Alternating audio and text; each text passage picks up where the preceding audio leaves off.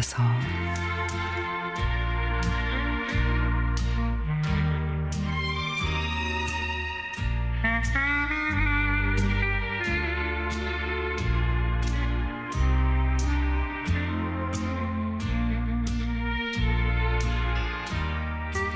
올해로 95세이신 할아버지 그리고 88세이신 할머니 작년 초까지만 해도 두 분 같이 사셨는데 깜빡거리는 증상이 심해지셔서 결국 작년 4월부터 요양병원에 가시게 됐습니다.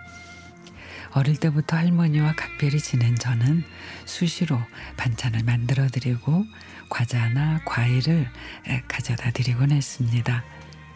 그런데 할머님이 요양병원에 가신 지 4개월쯤 지났을 무렵부터 저를 잘 못 알아보십니다. 제 이름을 몇 번이고 반복해 말씀드리면 한참 지나서 기억하실 때도 있고 컨디션이 좋지 않은 날에는 기억을 못 하시는 횟수가 점점 늘어났습니다. 할머니는 예전에 늘 저에게 그러셨죠. 애도 커가는데 작은 집이라도 하나 마련해야지.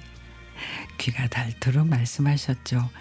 그래서 그런지 제가 아마 마음속에 늘 가지고 있었던 마음이었던가 봐요. 정말 결혼 8년 만에 집을 마련하게 돼 할머님께 말씀을 드렸습니다. 할머님이 엄청 좋아하실 줄 알았는데 무표, 무표정으로, 음, 그러시더라고요. 면회를 마치고 집에 돌아왔는데 얼마 뒤 요양병원에서 전화가 왔습니다. 할머님이 어지럼증이 심해져 신경과 치료를 받으러 외부 병원에 가야 하니 보호자가 동행해서 다녀오라고.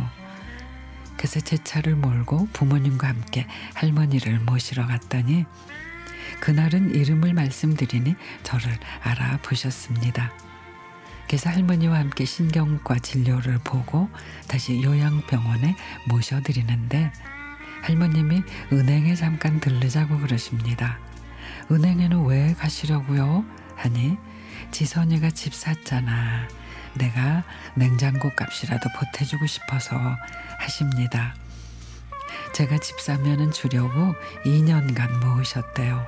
120만 원을 그 자리에서 저에게 주시며 내가 너한테 주는 마지막 용돈이라고 생각해라.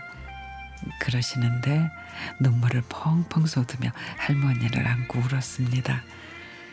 지금도 할머니는 저를 못 알아보는 날이 더 많으십니다.